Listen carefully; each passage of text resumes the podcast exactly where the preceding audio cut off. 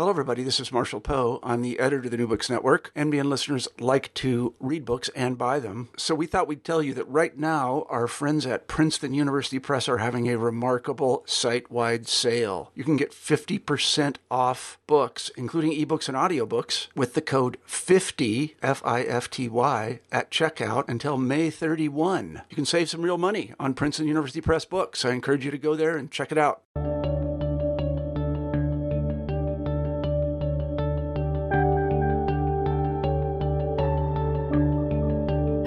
And welcome back to New Books in History, a podcast channel on the New Books Network. My name is Christine Lamberson, and I'll be your host for the channel today. Um, today, I'll be speaking with J. Samuel Walker about his new book, Most of 14th Street is Gone The Washington, D.C. Riots of 1968. The book just came out this year with Oxford University Press. And Sam is here today to talk to me about the book and tell us a little bit about himself and uh, how he came to write the book. So thanks, Sam. Thanks for joining us. It's a pleasure to be here. So, just to get us started, can you tell me a little bit about yourself and how you came to be a historian and and really become mostly interested in history? Uh, history was always an interest of mine. My my dad was a professional historian. He taught uh, history as a college professor for most of his career, so I came by it naturally. But when I first went to college, I was in, in a pre med program, and uh, it turned out that I hated biology, I hated chemistry, I didn't understand physics, and, and what I enjoyed was history. So I switched to being a history major uh, in college, and then when I graduated, I went on to graduate school and got a PhD in history, and that's when I really uh, learned about how fascinating history is and how addictive it is and how much fun it is at the same time how much work it is so um, so that was kind of my progression into the historical profession. And you spent a large portion of your career at the U.S. Nuclear Regulatory Commission, right? Correct. And then most of my I'm go sorry, ahead. go ahead. Uh, for for most of my career, I was the historian, uh, the one and only historian at the Nuclear Reg- Regulatory Commission, where my job was to write scholarly histories of nuclear power regulation. Okay. And so you've written a couple of other books besides this one, and obviously that work is a little bit different than this topic. So I was wondering if you might tell us a little bit about how you got to be interested in this particular topic. Um, I've lived, I went to graduate school at the University of Maryland, and I came here uh, with the idea that I would get my PhD in history and go out and teach somewhere. Well, that didn't didn't work out. I couldn't find a teaching job. By the time I got my PhD, history jobs uh, academic history jobs were extremely uh, hard to get. Uh, there were lots of highly qualified people and not too many jobs. So I wound up working for the government, and uh, that that worked out fine. The NRC treated me very well and and valued what I did. So. Um, um, so for, for most of my career, I, I, wrote the histories of nuclear power regulation. I, I published five books uh, as NRC historian, and when I retired, I thought about, well, maybe after I retire, I'll do a big book on the history of nuclear energy from, from the get go to the present. And the more I thought about that, the less I, I, wanted to do that. And so I, so I kind of shopped around for a topic, and I wound up doing a couple of books on college basketball. Uh, and that was great fun, and the books did well. They, uh, at least they got good reviews. Uh, mm-hmm. but after I did a couple books on basketball, I decided I wanted to do something different. I was kind of shopping around to get a topic. Uh, and by that time, I had lived in, in the DC area for almost 50 years, not quite 50 years. And I realized that the 50th anniversary of the DC riots of 1968 was, was coming up.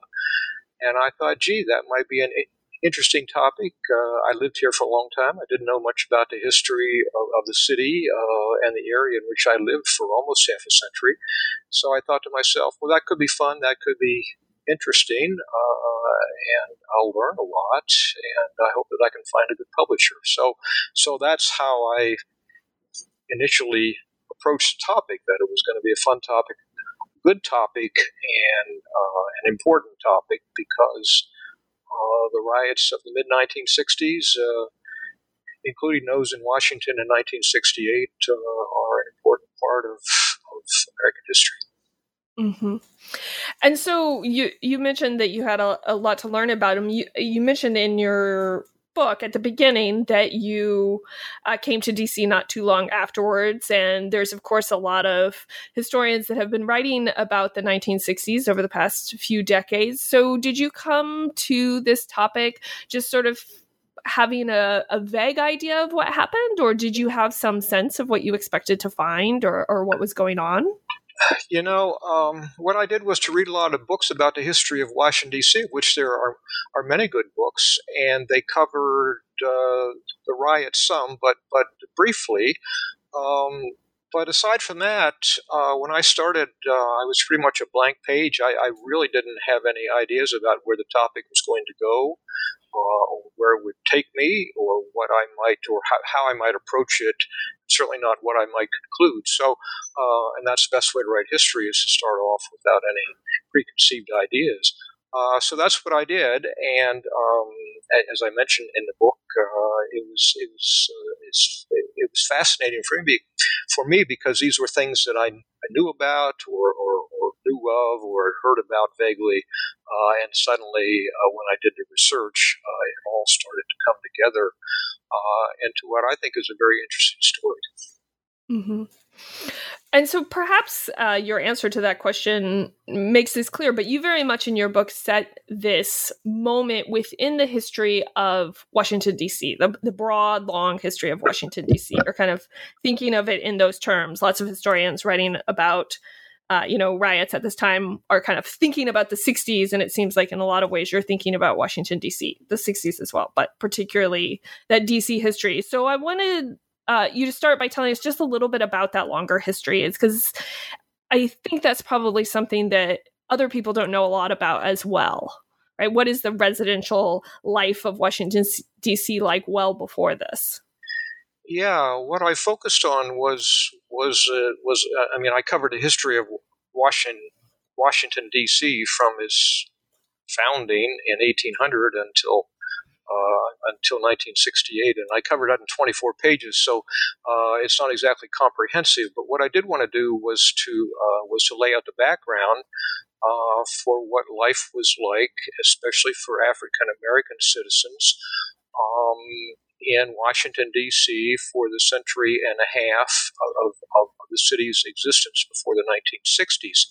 Um, and, and what's important uh, to know is that there was a lot of racial discrimination, uh, that blacks were not treated with equality, that they were not uh, treated fairly. Uh, Washington, D.C. was a Jim Crow city until after World War II, well after World War II, um, and that blacks um, were often relegated to substandard housing, to poor education, uh, to all the conditions and to the poverty uh, that makes riots uh, happen, uh, at least urban riots uh, of, of, the 1960s. Uh, so what I wanted to do when I wrote that, that first chapter was to lay out this and, and to talk about briefly, very briefly, about the monumental city of Washington, the one that tourists know about and then the quite uh, different city. The other Washington is the title of that chapter, the residential city of Washington, which which has a fascinating uh, history and one that people don't know a lot about. Um, and so I wanted to lay the foundations for what happened in 1968 by, by, by talking about how things were uh, for blacks and for whites in Washington um, uh, through the 1950s. And one other kind of key part of that is the actual structure, governmental structure of uh, Washington, D.C. Uh, and so before we dive into talking a little bit more about what's actually happening in 1968 and leading up to 1968, can you just remind everyone about uh, the home rule debates and the issues there, and also a little bit about how that changed over this period of time? Yeah, Washington really didn't have self government after the 1870s. Uh, after the Civil War, uh, Washington was, was, was given a modicum of self government. Uh, until then, it had been Congress that, that ruled the city. Uh, after the Civil War, Washington got uh, briefly uh, self government. Uh, and then it was removed by Congress in the 1870s. So, so for a period of, of about a century, uh, Washington did not have home rule, as it was called. Uh, and this meant that the final authority for Washington in terms of laws, in terms of taxes, in terms of, of uh, administration, in terms of public safety, in terms of all those things that local governments do, uh, the final power rested with Congress. Um, and one problem was that members of the congressional committees on the District of Columbia tended to be conservatives from the South who did not favor uh, equality for blacks and who pretty much didn't want Washington to succeed as a city uh, because if Washington succeeded as a city, it might indicate that blacks could could rule their uh, could could rule could could could run a city effectively. Uh, so, so that was kind of the background uh, uh, manner in which Washington was governed until the 1960s. Every president after Harry S. Truman uh, was in favor of Washington being granted self rule. That is, the power for the citizens of Washington to elect their own government, which, which they didn't have. Uh, and the Senate voted in favor of that many times, but it was always opposed by the House Committee on the District of Columbia until President Johnson in 1966 and 67, through uh, pretty much through a, a legislative sleight of hand, uh, gave Washington a modicum of self rule by going around the House Committee on the District of Columbia uh, and uh, imposing what was called a reorganization of the D.C. government, which gave the president to the, the power to appoint a mayor and a deputy mayor and a city council. Uh, and so in 1967, uh, for the first time in almost 100 years, Washington had its own mayor, uh, it had its own city council, it had uh, more leeway to govern itself than it had had for years, for, for uh, decades. Um, Congress still had the final say so on laws, on regulations, on budget, on taxes. Uh, so it was not complete home rule, which didn't come until 1973. But that was a situation that faced Washington for almost a century. Was that its its uh, rulers, its governors, uh, its authorities uh, had the responsibility for, uh, for running the city, but they didn't have final authority to do what had to be done uh, to make it run effectively. Uh, and that was a real problem. Uh, hmm. uh, responsibility without authority is always um, a terrible situation. Mm-hmm. Absolutely. So, in the mid 1960s, there are a number of um, conflicts going on throughout America about, you know, race and civil rights and, and whatnot. And 1967 in particular sees a number of large uh, scale conflicts in other urban areas. One of the things I found particularly interesting about your book is you spend a, a quite a bit of time talking about what people um, in government, both in the federal government and the uh, within DC with these new um, officials are doing to think about what happens if there is a riot in DC. And so I was wondering if you might talk a little bit about that kind of preparation that they're doing and kind of what they think might happen and what they think they should do if it happens. Yeah, uh, it's really uh, impossible to, to overstate the concern that the urban riots uh, of the mid of the mid 1960s caused uh, both in city governments and in the federal government across the country. Between 1964 and 1967, there were literally hundreds of urban riots.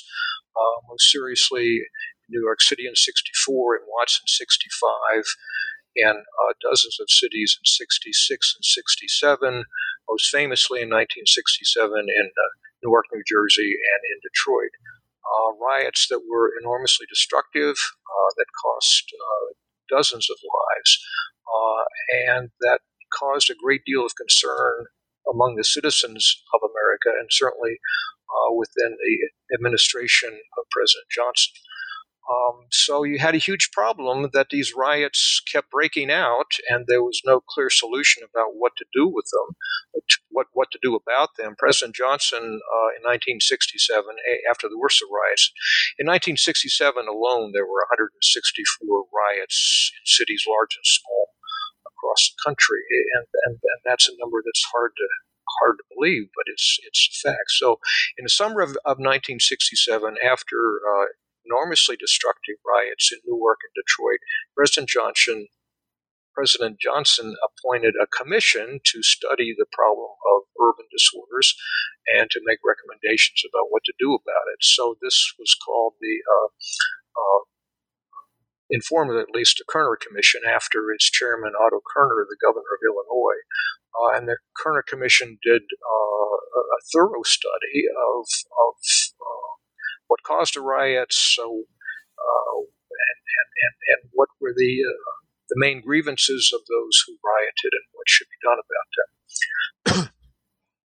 In Washington D.C., there was always concern that that the same conditions that applied in other cities that had caused major outbreaks of riots uh, existed. And the concern was what happens if we have the outbreak of a major riot uh, in Washington. And there was preliminary uh, planning done about how to handle a riot if it broke out. But there was, uh, at the same time, there was hope that Washington had some special attributes that might prevent, might well prevent the outbreak of serious rioting in Washington. And those uh, attributes were one, the existence of, of a, a, relatively large black middle class.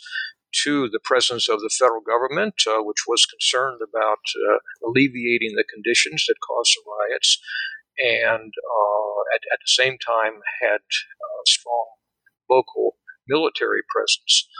Um, and so these were viewed as attributes, and also the fact that the city, uh, after 1967, uh, had its own government. It had an African American uh, mayor. His name was Walter Washington. Walter Washington was the first black uh, mayor of a large American city.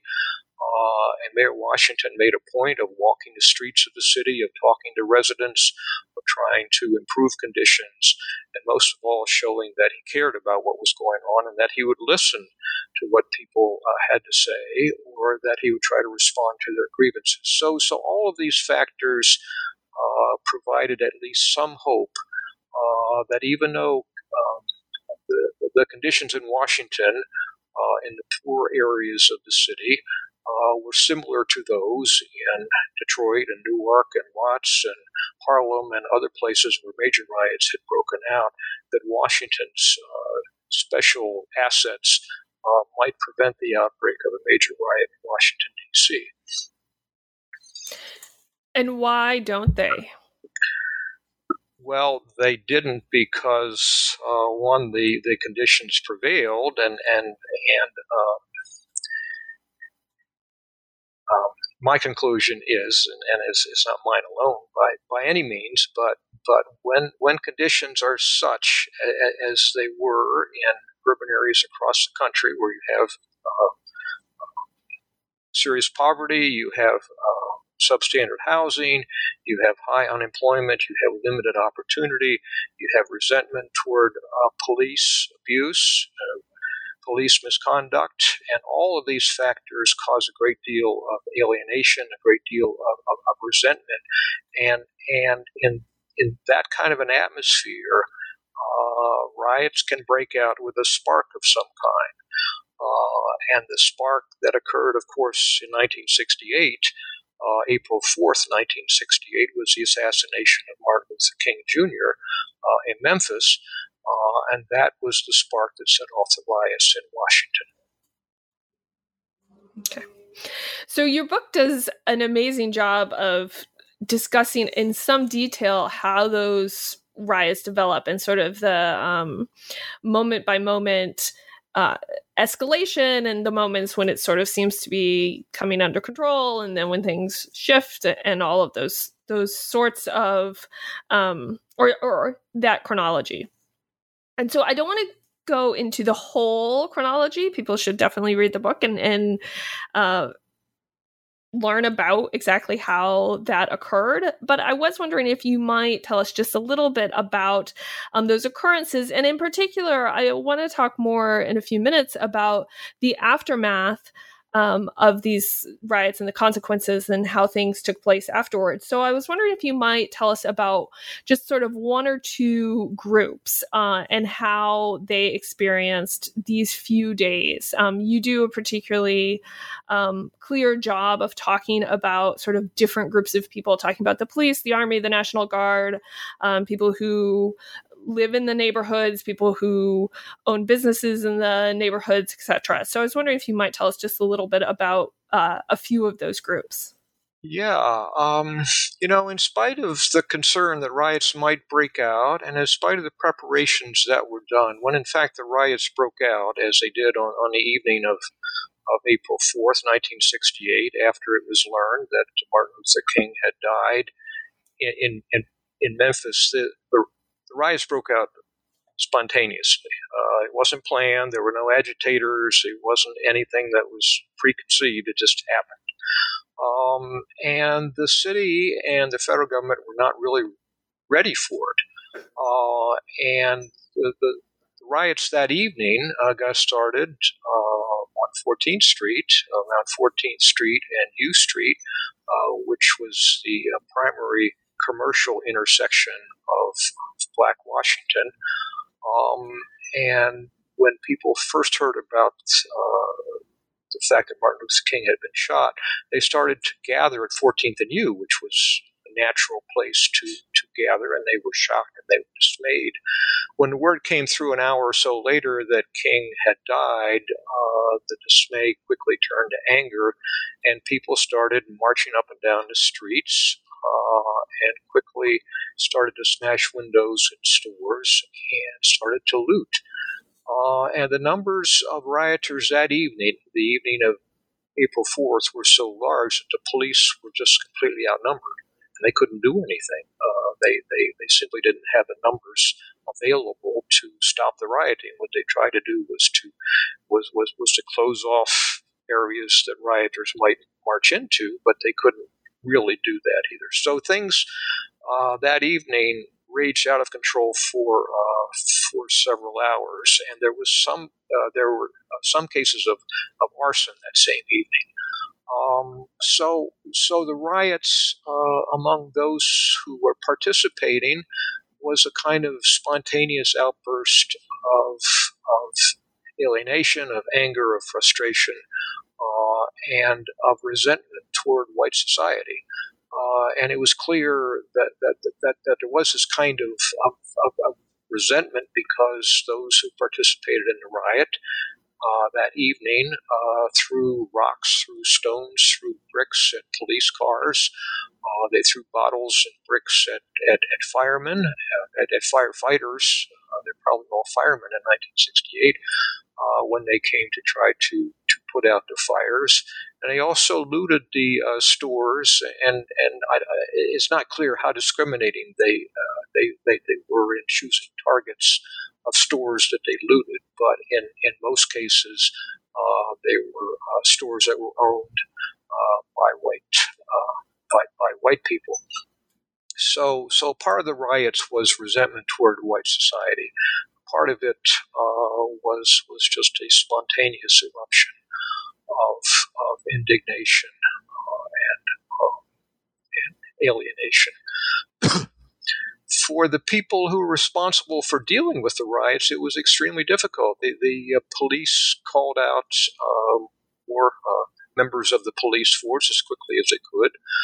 Um, and the firefighters got uh, did what they could to douse fires that evening.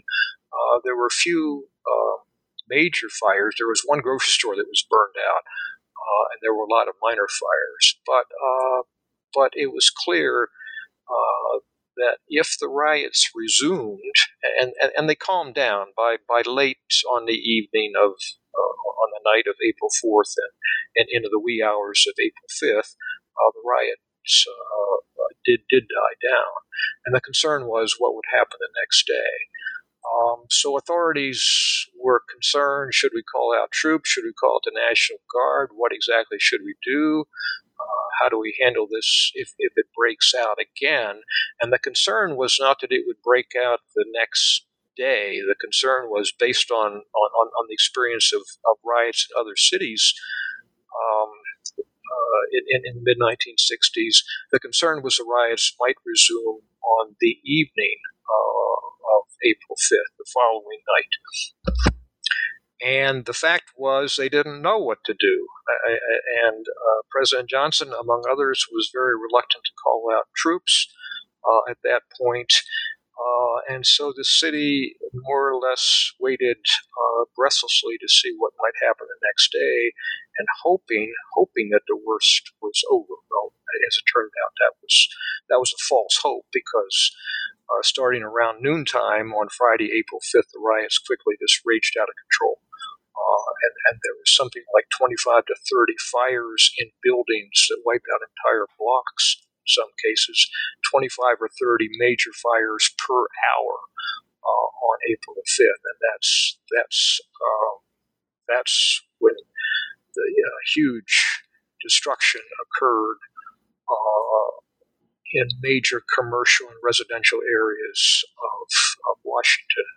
Uh, the LA Times ran a headline on Saturday, April 6th, about the destruction on, on April 5th, in which the headline uh, about the DC riots was Smoldering Ruins Block After Block. Uh, and people compared uh, how 14th Street, 7th uh, Street Northwest, and 8th Street Northeast, which were the major centers of riot activity, people compared those with bombed out uh, uh, cities during World War II. That's what it looked like.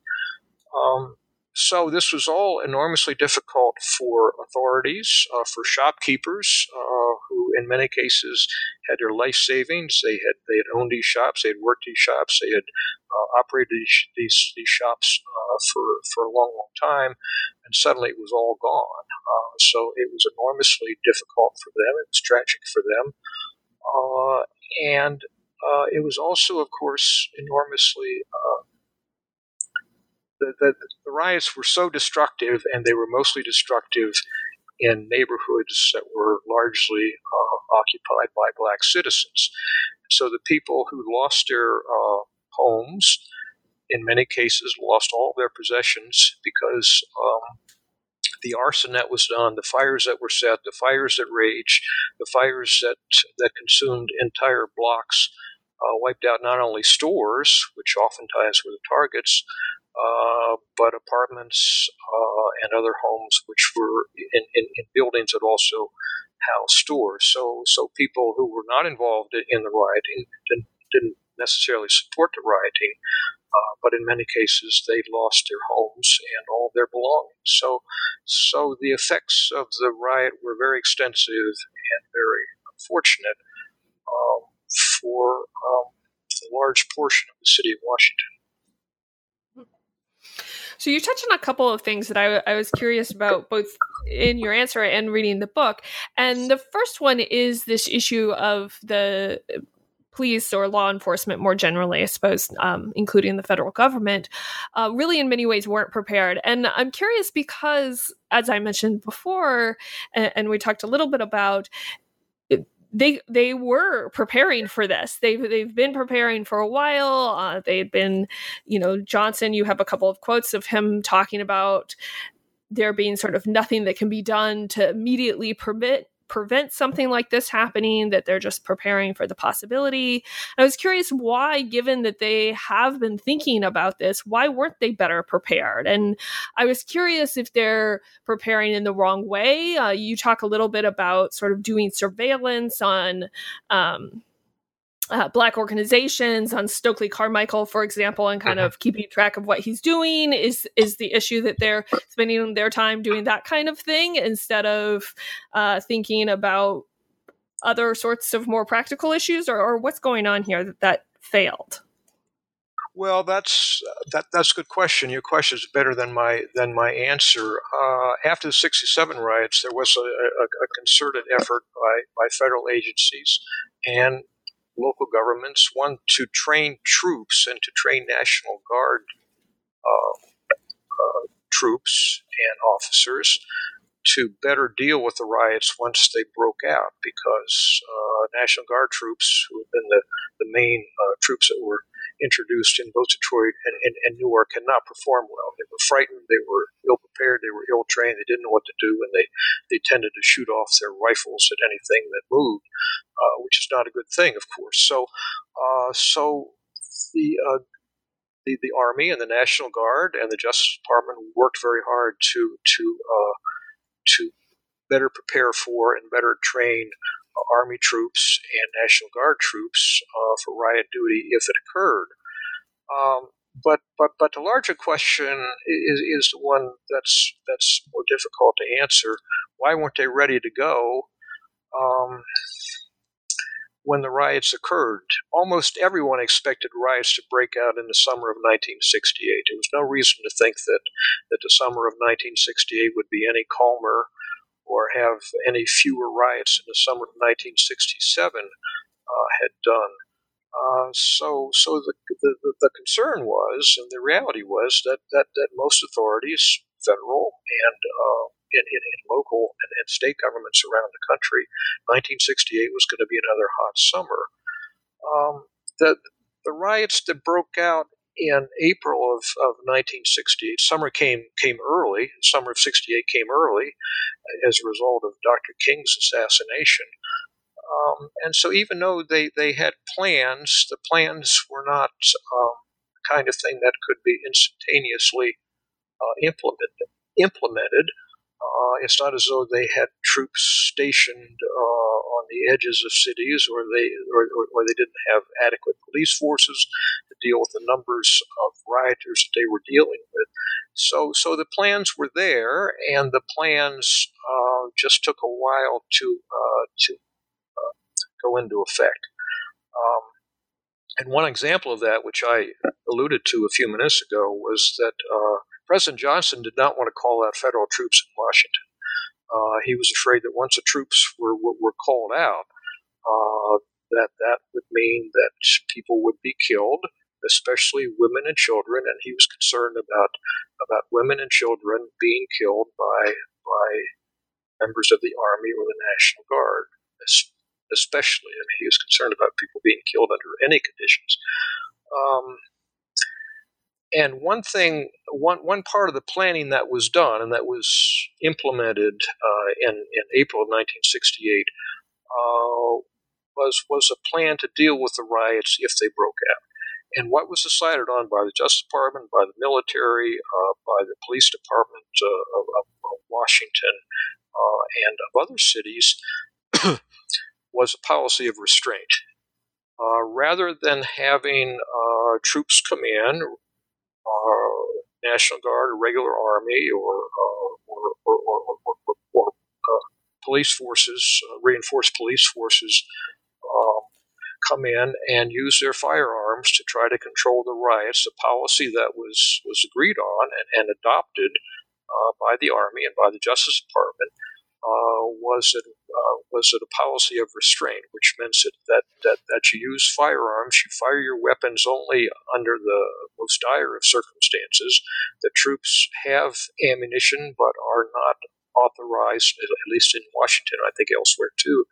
Uh, troops troops that, that were called in on Friday were uh, were, were issued ammunition, uh, but not authorized to load their weapons and two, they uh, fixed their bayonets on their uh, rifles, but they uh, kept them sheathed. And the whole point of this was to uh, avoid the kind of promiscuous uh, shooting that had occurred in Newark and Detroit and other places in 1967 with the idea uh, that you cut down on the number of, of people who were killed sometimes, oftentimes, perhaps inadvertently, innocent bystanders, uh, as as um, had occurred in 1967. And, and the policy of, of, of, restraint also um, carried with it the um, the, the, uh, the principle that instead of using your weapons, instead of using your firearms, that you uh, that you use uh, tear gas to try to disperse and control crowds. Uh, and that's exactly what happened in Washington. Uh, in, the, the whole time the troops were on the streets of Washington, which was about 12 days, uh, all the troops that were out, which was about 15,000 troops, Army and National Guard, uh, they fired off in 12 days 15,000 troops, 14 rounds of ammunition.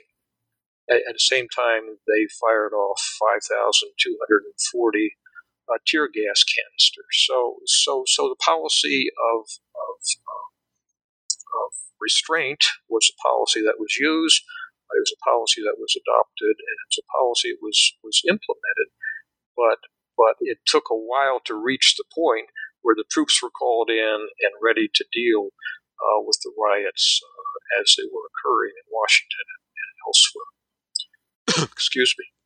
Mm-hmm. Is there a significant difference between what the how the troops were being trained or being and, and, i'm including the national guard in this particular case um, or or their actions and the actions of the police. And if i'm remembering correctly i think you mentioned that there were some police who who did fire who somehow hadn't gotten this quite gotten this message um, of using restraint. And i was wondering if those were sort of uh, one-offs just some particular um, individuals who hadn't gotten the message, or was there a difference, a, a, split? And of course, some of those grievances that you talked about at the beginning were particularly with more local law enforcement. Yeah, uh, and, and and that is what happened in Washington. There there were only. Um, I use the term only advisedly. There, there, there were two uh, individuals who were killed by police gunfire. One was in southeast Washington, one was in northeast Washington in areas where there was some rioting. And uh, Patrick Murphy, whose position was Director of Public Safety in the city of Washington, D.C., that placed him in charge of the police department, the fire department, and the Office of Civil Defense. Patrick Murphy uh, was was one of the originators of the policy of restraint. Uh, and what happened in, in one case was that a policeman had a loaded weapon and a youth, a, a young man of 15 or 16, uh, was running uh, toward a police officer, accidentally bumped his pistol and got shot and killed. Uh, the other one was a police officer who hadn't gotten a word either and shot at an uh, individual who he thought was a looter. Uh, and had a weapon, and it turned out that neither of those things were true. So, so there were two people who were killed by police gunfire, uh, and Murphy was very unhappy about it because uh, word, uh, and, and, this was on Friday afternoon, uh, second day of the rioting, uh, and he was very unhappy that the word had not gotten to those patrolmen uh, that they were not to have loaded weapons, and, and, that they were not to be, be carrying their weapons in, in, in a way that could that could cause death. So, yeah, in those cases, the word didn't get out. Uh, and why that is, uh, I mean, who knows? Uh, the, entire situation was, was chaotic and um, information was not always well communicated. Um, mm-hmm. And I'm not sure that answers your question or not. no, it, no, it does. It does. Um, and so, could you tell us a little bit more about how the city is responding to the humanitarian aspects of of the riot, or, or to put it a different way, as you mentioned, there are lots of people who lose their homes. There's lots of people who are displaced as a result of this. What comes to be because of that aspect of the destruction? Well, initially, and that and that was something that that uh, was a concern of of Mayor Washington from the outset. He had a press conference uh, early in the morning of April 5th, after the first night of, of, of rioting. He held a, a, press conference at 1:20 a.m. Uh, and and he, he was, as turned out, uh, overly optimistically, but he was indicating that he thought the worst might be over of the rioting. But he said we still have a huge problem because people don't have homes, they don't have food, uh, and we're going to have to mount a major effort here to feed and house people and to try to counter the the uh, the effects of the riots for people who have been displaced. Uh, some people couldn't couldn't get their medicine, and I mentioned in, in my book the case of one woman who was in desperate need of, of insulin, and, she went to her drugstore, and the drugstore had been burned out. Uh, so, so there are all these kinds of, of uh, humanitarian concerns. Uh, and what happened started on starting on Friday was that churches uh, and grocery chains, both uh, Safeway and Giant Foods, which which were the main uh, grocery chains in Washington at the time, uh, supplied literally hundreds of thousands of free meals to people who needed them. Uh, the Salvation Army and churches uh, uh collected clothing. Uh, the Washington Board of Realtors did some uh, some some legwork to try to find housing for people who had lost their homes. So so there there was a tremendous and voluntary effort uh, in which the whole area, both the city and, and, and suburbs, uh, uh, cooperated uh, in a wonderful way to, to, to, to meet the immediate needs of people who lost their homes, lost their jobs, lost their possessions, uh, and, and, didn't have food to eat. Um, over the long term, um, the, the, the, the efforts which were made to rebuild the burned out areas. And the burned out areas up 14th Street, 7th Street, and H Street Northeast uh, were, were, were, very large areas that were suddenly wastelands. Uh, and there were efforts made uh, with strong support from uh, President Nixon, who came in and, as president in January of 69. There were efforts made, there was planning done to try to rebuild the burned out areas, but it didn't happen. It didn't happen for uh, for a generation because of lack of, of, of support, because of lack of, of, commitment, because of lack of realistic plans, uh, because of lack of private investment. So, for, for all those reasons, uh, it took a very long time for the burned out areas uh, from, from the riots to recover. And how much change changes uh, after this period and i'm particularly thinking about some of those more um, systemic issues that help lead or, create the conditions that that lead to riots um, about police misconduct about um, poverty education job opportunities those sorts of things. Of course I'm sure anyone listening knows that uh, police conduct is something that has c- come back into the news recently and has become an issue uh, that with a lot of public attention recently. And so I was wondering if you might talk just a little bit about how much does change um, it, after this beyond the rebuilding question alone. Yeah. Um, there was wide recognition that a lot had, be, had to be done to uh, to improve police community relations and to improve police conduct and to hire more black police officers. And, and, and, there was a great deal of emphasis placed on that in Washington, D.C. There was also a lot of emphasis uh, in, in, uh, in, other cities. Excuse me, because one of the, um, the, the, the, major lessons from the rise in Washington and in, in other cities during the 1960s was that something had to be done to alleviate black resentment toward policemen's misbehavior and misconduct, of which there was a great deal, uh, police abuse of, of, of, citizens, especially black citizens. Uh, and that was a huge problem in Washington and, and, and, elsewhere, and a lot was done to try to improve that. Um, and, and from what we know of what goes on today, it appears that that lesson has somehow been, been uh, unlearned or underlearned uh, it's still a problem, and, and it, it, might always be a problem. But, uh, but, but, but certainly major efforts were undertaken uh, in Washington and in other cities after the riots of the mid 1960s to improve uh, police relations with the community and to and to build mutual respect, which was the Washington Post said uh, 1969 or, or 70 that police community relations had reached rock bottom in 1967, uh, that they had gotten better uh, after that, which was true enough. So uh, certainly there was a keen awareness that, that there's a huge problem here, and, and we have to do uh, a lot, and, and a lot was done. Problem is that it's, it's something that you can't can't let up on, uh, and, and, we don't know exactly what happens. I, I haven't studied other cities, um, but but it's an ongoing challenge. It's an ongoing problem. It's something you can't can't fix and say, well, that's fixed now. We can move on. Um, so I want to shift gears for for a moment here and ask you a little bit about the research that you did for this book.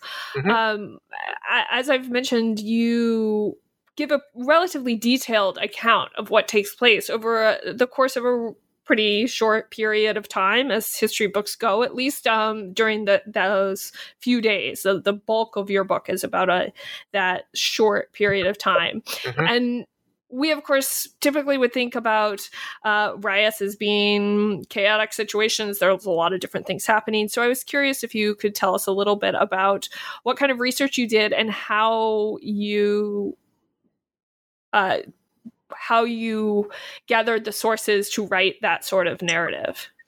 Yeah, I found uh, a lot, and um, a- as you say, um, you know, people were not taking uh, taking notes or writing memo.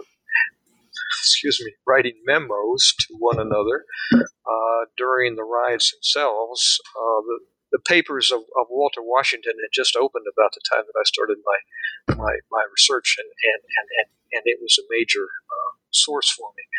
Um, but it's not as though there are, are, are, letters going back and forth or, or, memos between officials and authorities. There's there's there's, there's not that there, there's not that. But what there is, um, what there are, are timelines, and practically everyone who was, every agency that was involved in responding to the riots, which included the DC government, the federal government, uh, and the military, and they kept timelines of what was going on at any any given moment. Um, and, and, so, what I found in my research, which, which was enormously useful, um, were uh, were a series of timelines where they said you know, April 4th, 8 o'clock p.m., fire breaks out at, at such and such, looters at such and such. Um, uh, uh, citizens are throwing bricks at firemen. You know that that type of thing with with, with the time, just pages and pages of that, and it's fascinating. And, and, and of course, I, I only used a little bit of it uh, in my book, um, but but there, was a lot of that kind of information. Uh, the military kept the, the, the, the, army kept kept very detailed records of, of, of, of, of who was doing what and, and what they were responding to and what they were doing and, and what the situation was. The title of my book comes comes from, from one of the timelines uh, that the military compiled. General Ralph Haines was the commander of Task Force Washington, as it was called after Johnson decided to call out the troops. And, and, and Haines had done a tour of, of, of the, the riot areas on Saturday evening, April 5th.